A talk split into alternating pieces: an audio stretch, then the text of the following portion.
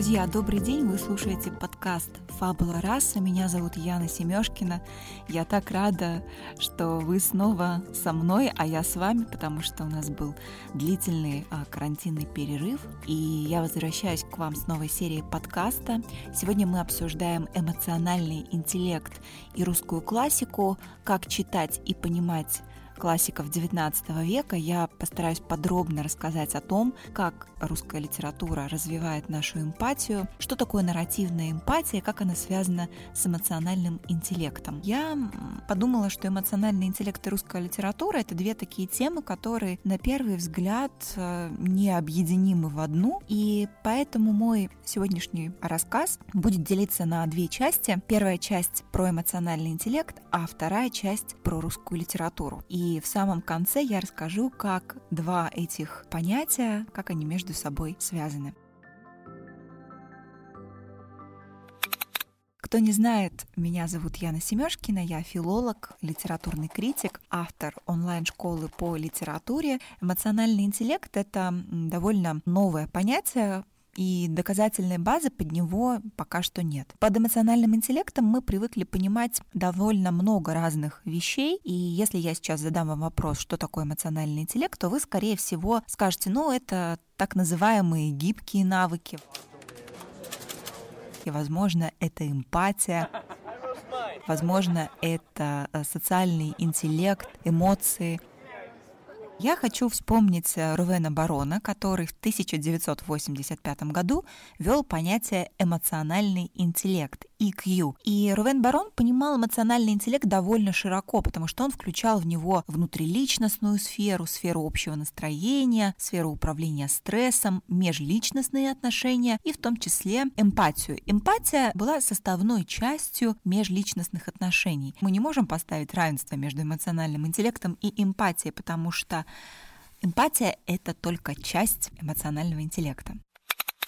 Эмоции играют важную роль в том, как мы думаем и в том, как мы себя ведем. По сути, они побуждают нас а, реагировать на угрозы. Основные эмоции, такие как страх, злость, отвращение, не ждут, пока мы будем соображать, что происходит. В критических ситуациях они опережают слишком медленное мышление и мгновенно предупреждают нас об опасности, требуя незамедлительной реакции. Как правило, это реакция бить или бежать. Другие эмоции, социальные, позволяют людям сосуществовать в своем кругу. То есть такие эмоции, как, например, вина, стыд, благодарность, любовь, они обеспечивают отношения между людьми и связи, которые объединяют э, семьи, друзей, соседей и сообщества. И еще эмоции позволяют нам формировать и выражать идеи и мысли. Ну, скажем, злость, э, например, может побудить к созданию экспрессивного полотна, а тоска или грусть э, вдохновить на трогательные стихи, песни и музыку. И вообще живопись, музыка, литература вызывают и внушают эмоции, создавая эмоциональную связь между искусством и его почитателями. И вот эта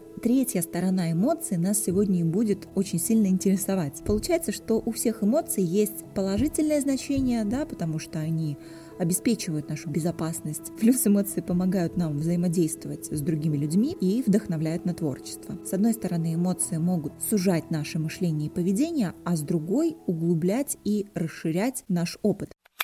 Дело в том, что Эмоция — это не просто такая монолитная сущность. Эмоции связывают воедино мысли, чувства и действия. Осознаем мы это или нет, но любая наша эмоция состоит из трех частей. Это мысль, физическое ощущение и поведение. А, ну, давайте представим. Вы приходите домой и обнаруживаете, что горячую воду отключили летом. Опять.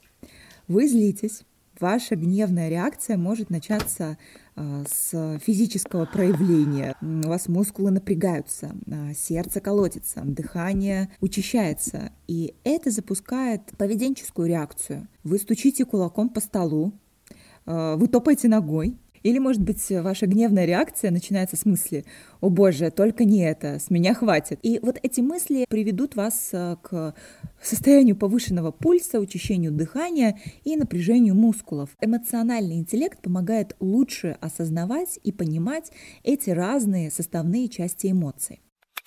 Помимо того, что эмоции состоят из мыслей, действий и чувств, они еще и очень тесно связаны между собой. Как вы думаете, сколько у нас эмоций? 50, 80, 2000, а, больше 100. Основных эмоций у нас всего 6. Это радость, удивление, страх, отвращение, злость и грусть. А все остальные производные от этих шести эмоций. Отделить одну эмоцию от другой, сказать, где кончается одна и начинается другая, непросто. Если, к примеру, речь идет о таких эмоциях, как счастье и разочарование, то мы знаем по собственному опыту, сколько у них оттенков. Более того, в каждый момент времени мы можем а, переживать несколько эмоций, быть нервными и возбужденными, грустными, но успокоенными, что добавляет еще одно измерение в сложную картину нашего эмоционального опыта.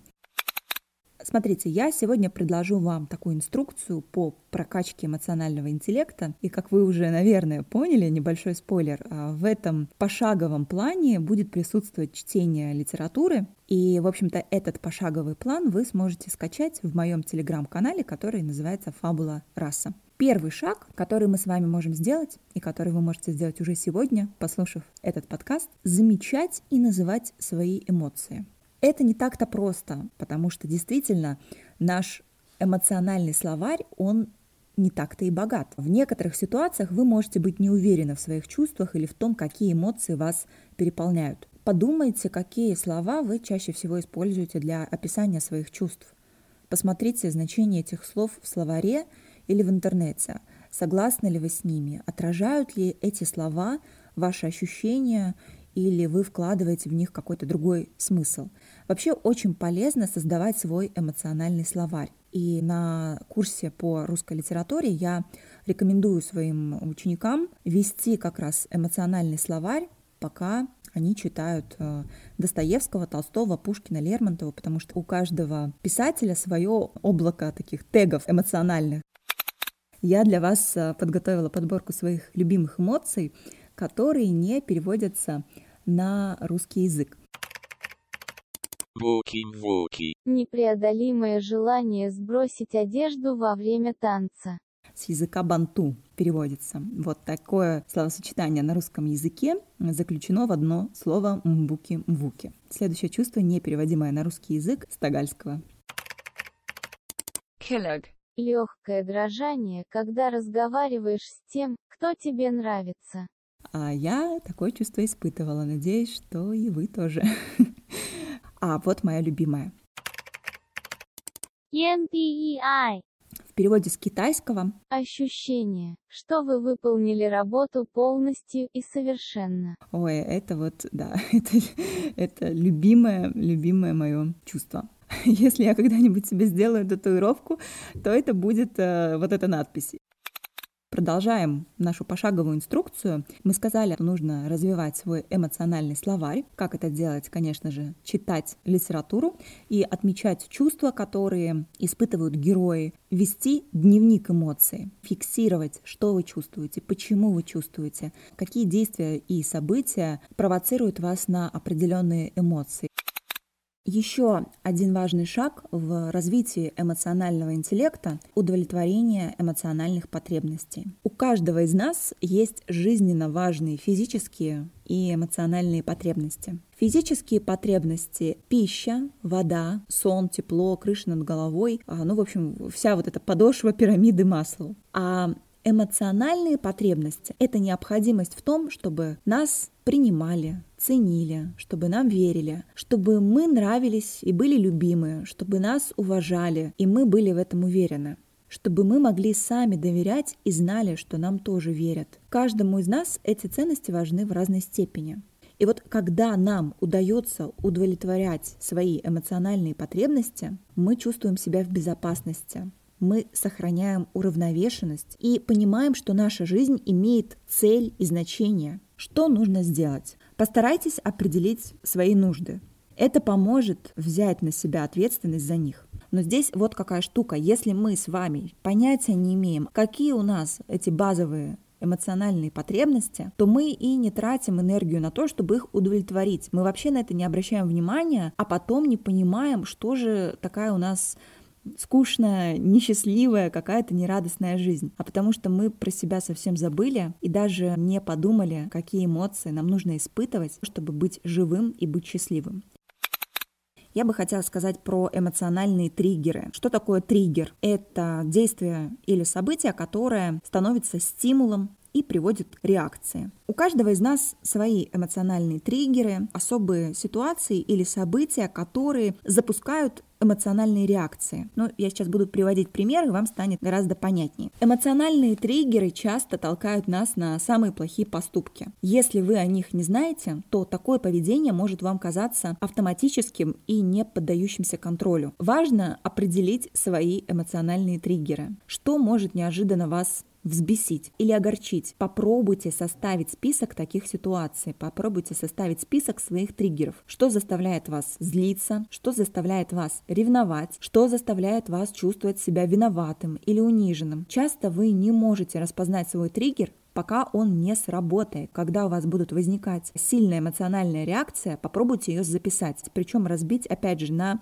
три составные части. И не забывайте о тех ситуациях, в которых э, вы становитесь более уязвимыми для эмоциональных триггеров. Когда вы устали, когда вы хотите есть, когда вы слишком много выпили или переживаете стресс. Бывает такое время и такие ситуации, когда мы, сталкиваясь с триггером, не можем контролировать вспышки эмоций. И если мы не будем специально обращать на это внимание, то мы не заметим, что легко взрываемся скажем, тогда, когда хотим сильно есть. Вот, пожалуй, те моменты, на которых я бы хотела заострить ваше внимание об эмоциональном интеллекте как таковом.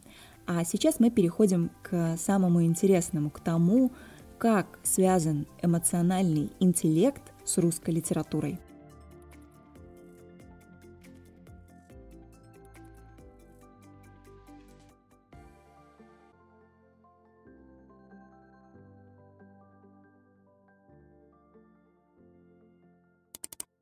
Итак, друзья, мы переходим к самой интересной части, как можно развить эмоциональный интеллект, читая русскую литературу. И тут я бы хотела ответить на вопрос, который я часто задаю себе сама, если бы у русских классиков был Инстаграм, чтобы они выкладывали в сторис. Мне кажется, что ответ на этот вопрос, он помогает нам подумать о том, какие чувства, какие эмоции, какие триггеры были у русских классиков как они себя вели, что их раздражало, что могло вызвать у них приступ гнева. И мне кажется, что ответ на этот вопрос позволяет нам задуматься о том, каким эмоциональным интеллектом владели русские писатели XIX века, что их триггерило, что их раздражало. И если вспомнить школу, наверное, литературу в школе преподают, по крайней мере, последние лет 20, как математику. Каждое художественное произведение считается задачей, решение которой содержится в разделе «Ответы» и называется так называемой идеей или то, что хотел сказать автор. И вот эта школьная, идущая от Платона и Гегеля ученость ищет растворенный в тексте тезис, очищенный от каких-то сюжетных частностей. И вот эта идея, ради которой автор якобы писал книгу, а дети, ради которой ее читают,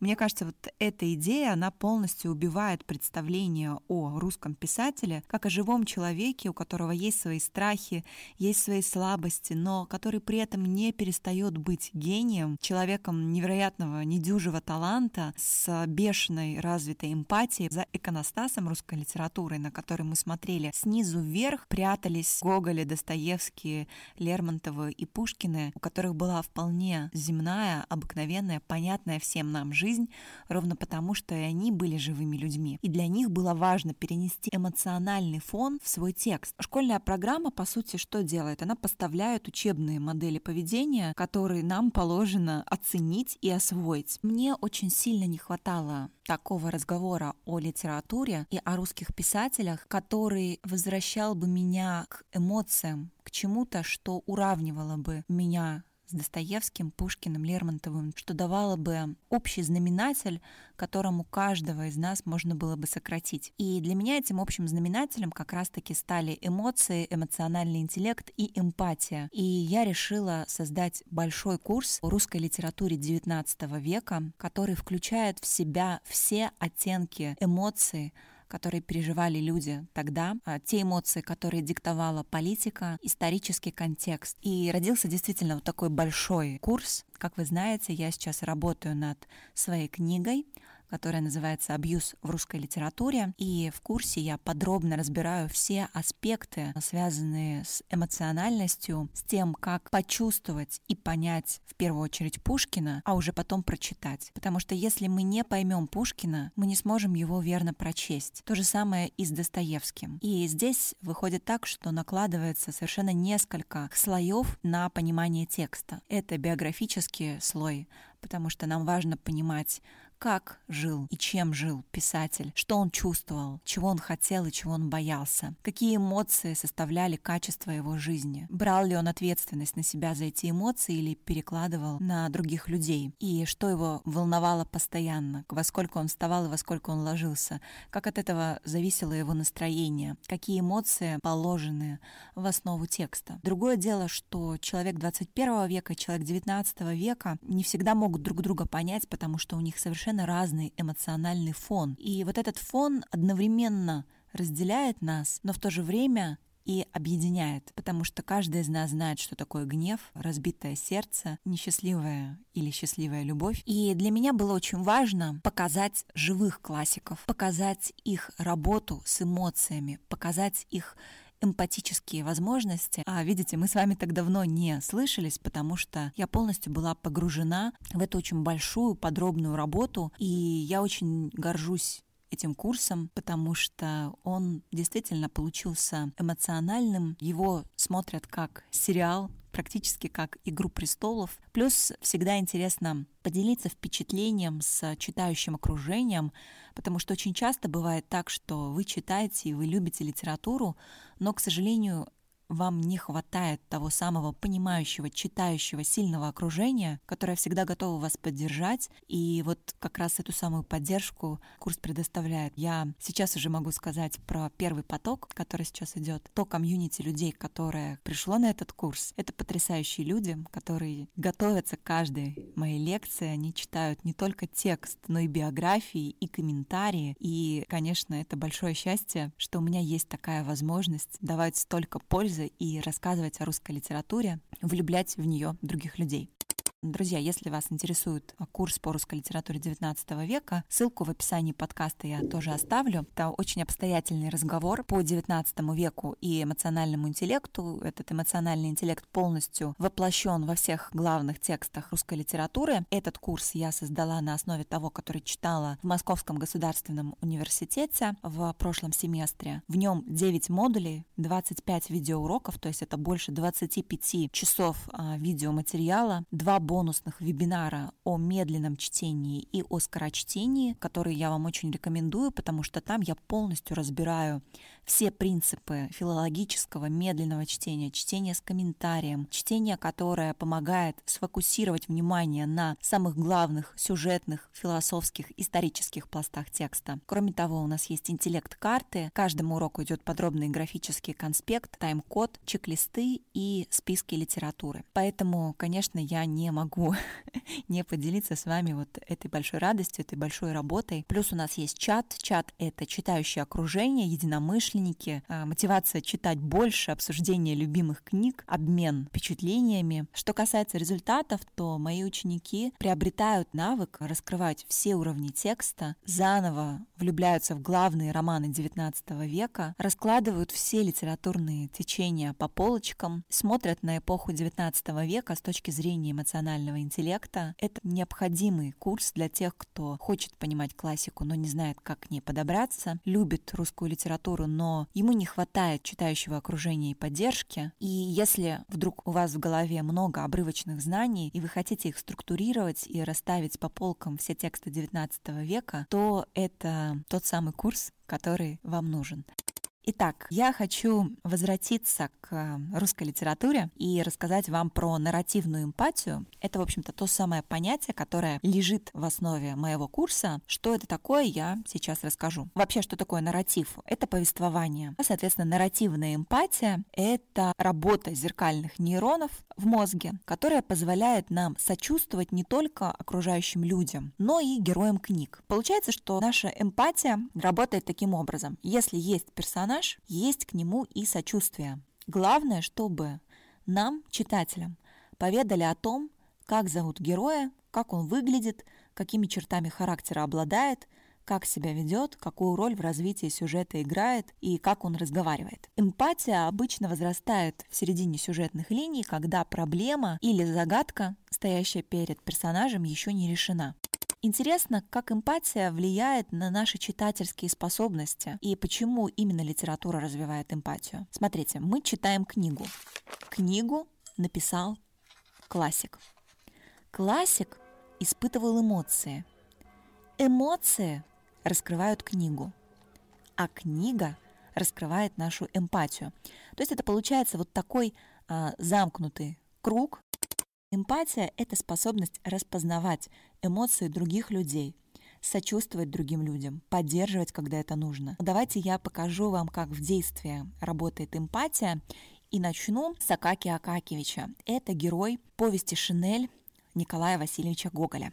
Акакий Акакевич такой неприглядный персонаж, он не злобливый, на душе у него нет никакого зла, и вроде как бы нет у него внутреннего конфликта. Акакий Акакевич любит свою работу, он пишет аккуратнейшим почерком, отравят его сослуживцы, с которыми у него нет абсолютно никакого контакта. Акакий прячется в своей привычке, мечты, он ходит на работу всякий раз одной и той же дорогой, может много лет просидеть в одной должности за одним столом. Его можно было бы назвать святым, святым можно было бы назвать прекрасным человеком, ведь в нем нет ничего такого, что помешало бы святости, в нем нет зла. Но однако Акакий Акакевич не контактирует ни с другими людьми практически, ни с самим собой. И именно поэтому его душа так одинока. И именно в этом драма маленького человека. Шинель для Акакия Акакевича это не только вожделенная мечта, это еще и футляр. То есть это такая шкура, куда он хочет залезть и откуда не хочет совершенно вылезать. В общем-то, высовывать Жаловаться Акакию Акакиевичу совершенно даже незачем. Ну а что вот там снаружи? Самое лучшее и безопасное состояние – это когда ты защищен, то есть ты в материнской утробе, или ты в гробу, или укутан в шинель, тебя уже как будто бы проглотили, ты уже внутри. Можешь не бояться, что тебя съест что-то другое, и от тебя нельзя уже будет откусывать кусочки, как это делали товарищи в школе или неучтивые сослуживцы. Акакий Акакевич блокирует любого рода эмпатию, в том числе свою собственную эмпатию к себе, потому что любой выход вовне – это очень страшно, это чревато попаданием куда-то еще. Если выйдешь, то уже непонятно будет, где ты, а где тот другой – которого ты почувствовал. Другой человек может тебя эмоционально съесть. У Акаки Акакевича серьезные проблемы с личными границами. Он боится раствориться в другом человеке, поэтому проще с ним вообще не контактировать. Как только я почувствую что-то, я исчезну, я страшно рискую, если я почувствую хоть что-то. По сути, вот такой механизм блокировки любой эмпатии у Акаки. Акаки Акакевич у Гоголя это такой идеальный офисный планктон. Он переписчик, любит свои буквы, у него даже есть самые любимые. А вечером приходит сидит и переписывает те самые бумаги ради удовольствия. Потому что у Акакия Акакевича есть отдушина. Это каллиграфия. И главным защитным механизмом Акакия Акакевича, тем ключиком, на который он запирается, есть его привычки.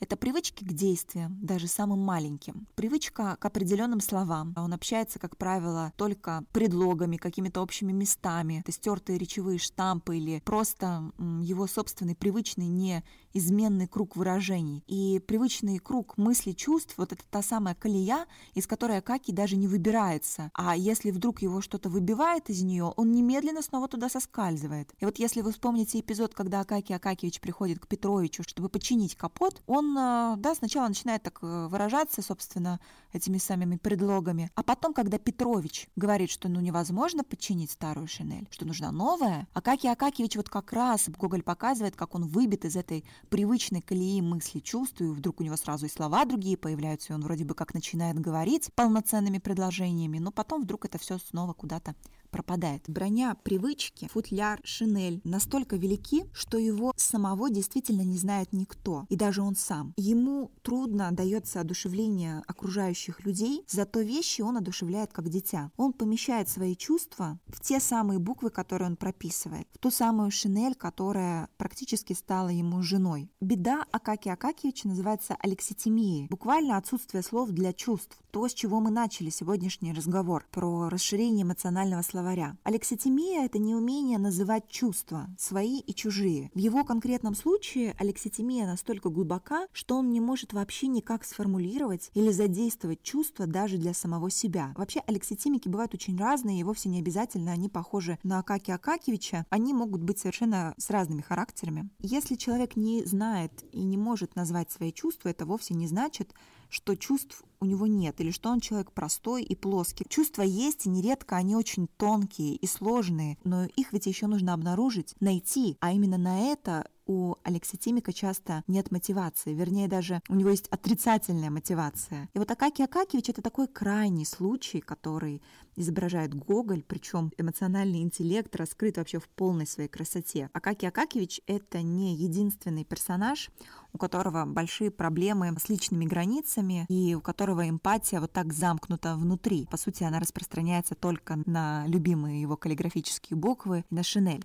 Есть еще другой персонаж Гоголя, это Чичиков, и Чичиков, конечно, Плут. А Плут всегда обладает потрясающей эмпатией. Почему? Потому что перед ним стоит задача очаровать, проучить, а, либо получить какую-то пользу от другого человека. То есть, по сути, обвести другого вокруг пальца. А чтобы другого обвести вокруг пальца, нужно хорошо понимать, что этот твой собеседник хочет, что для него важно, и вести с ним переговоры, втереться к нему в доверие. Для этого эмпатия просто необходима. Чичиков, конечно, мастерски этой эмпатией владеет, но у него тоже есть проблемы с личными границами, потому что он настолько сильно растворяется в своем собеседнике, он настолько сильно потакает его интересам, что сам не может понять, а где же он начинается и где заканчивается. И в этой связи очень интересно, как начинается поэма Гоголя «Мертвые души». Помните, въехал э, господин вот такой средней руки, он не то, не все, не пятое, десятое, ни рыба, ни мясо, ни тонок, но и не слишком толст. Все это такое среднее арифметическое, неопределенное. А плюс еще Гоголь очень хорошо показывает, что Чичиков совмещает в себе черты каждого из помещиков. И он также похож на коробочку, у него есть такое стремление во-первых, беречь копейку, во-вторых, все складывать, да, там по коробочкам. Он также мечтателен, как Манилов, у него такой же сильный аппетит, как и у Собакевич. Он а, растворен в каждом из этих образов. А что он такое сам по себе, нам не совсем понятно. На этом и строится типический характер Чичикова. Как раз вот эти все проблемы, понимаете, а, с точки зрения эмоционального интеллекта мы рассматриваем на нашем курсе, и точно так же мы обсуждаем а, личные границы Евгения Онегина, за которые он не пускает Татьяну Ларину. Мы говорим о княгине Лиговской, той самой неоконченной повести или неоконченном романе, а в котором уже можно наблюдать весь психологизм Лермонтова, из которого потом зародится психологизм Толстого. И, в общем-то, русская литература, нужно помнить о том, что это лучший учебник, иллюстрированный, прекрасный для изучения человеческих типажей. То есть литература — это крайне прикладная вещь, которая помогает нам лучше чувствовать и лучше понимать самих себя. И она дает нам ответы на очень многие жизненные вопросы. Это супер прикладная вещь. И там действительно нет тезиса и нет м, той самой идеи, которую имел в виду автор, потому что Евгений Онегин, прочитанный мной, и Евгений Онегин, прочитанный Лотманом, это два разных текста и две разные интерпретации. Русская литература — это очень богатый мир эмоционального зазеркалья, куда мы с вами попадаем и находим тысячи отражений от нас самих, и эти тысячи отражений — это и есть, в общем-то, прочитанные нашими глазами жизни персонажей, о которых пишут великие классики. И эмоции — это тот самый ключ, это тот самый знаменатель, к которому сводится любая человеческая природа, как наша, так и великих классиков и гениев. И это тот ключ, который помогает нам понять. Вообще, мое педагогическое кредо, тот принцип, который я кладу в основу а, своих курсов, это информация плюс эмоция равно длительное воспоминание. Когда мы эмоционально о чем-то говорим, эмоционально что-то проживаем, мы уже про это не забываем, потому что эмоции служат таким якорем. И это, по сути, тот самый метод, который позволит вам раз и навсегда русскую литературу полюбить и затем возвращаться к ней снова и снова. И это тот багаж и те знания, которые от вас уже никуда не исчезнут. Поэтому, друзья, я буду очень рада видеть вас на курсе по русской классике XIX века. Все подробности можно узнать по ссылке в описании подкаста. И если у вас есть какие-то вопросы, если они остались, то пишите, пожалуйста, мне в личные сообщения в Телеграме. Также я напоминаю, что специально для вас я сделала рабочую тетрадь по эмоциональному интеллекту к этому выпуску подкаста, который вы сможете скачать в моем телеграм-канале Фабула Раса. Друзья, если вам был полезен этот выпуск, если вам нравится то, что я делаю, то, пожалуйста, поставьте 5 звезд и оставьте текстовый отзыв в том приложении, в котором вы сейчас этот подкаст слушаете. Для меня это будет колоссальнейшая поддержка. Я читаю все ваши отзывы, комментарии, и для меня это действительно очень важно. Я так рада, что мы наконец-то с вами снова услышались, и теперь наши подкасты будут выходить гораздо чаще. Обнимаю вас крепко-крепко. Услышимся через неделю. Пока.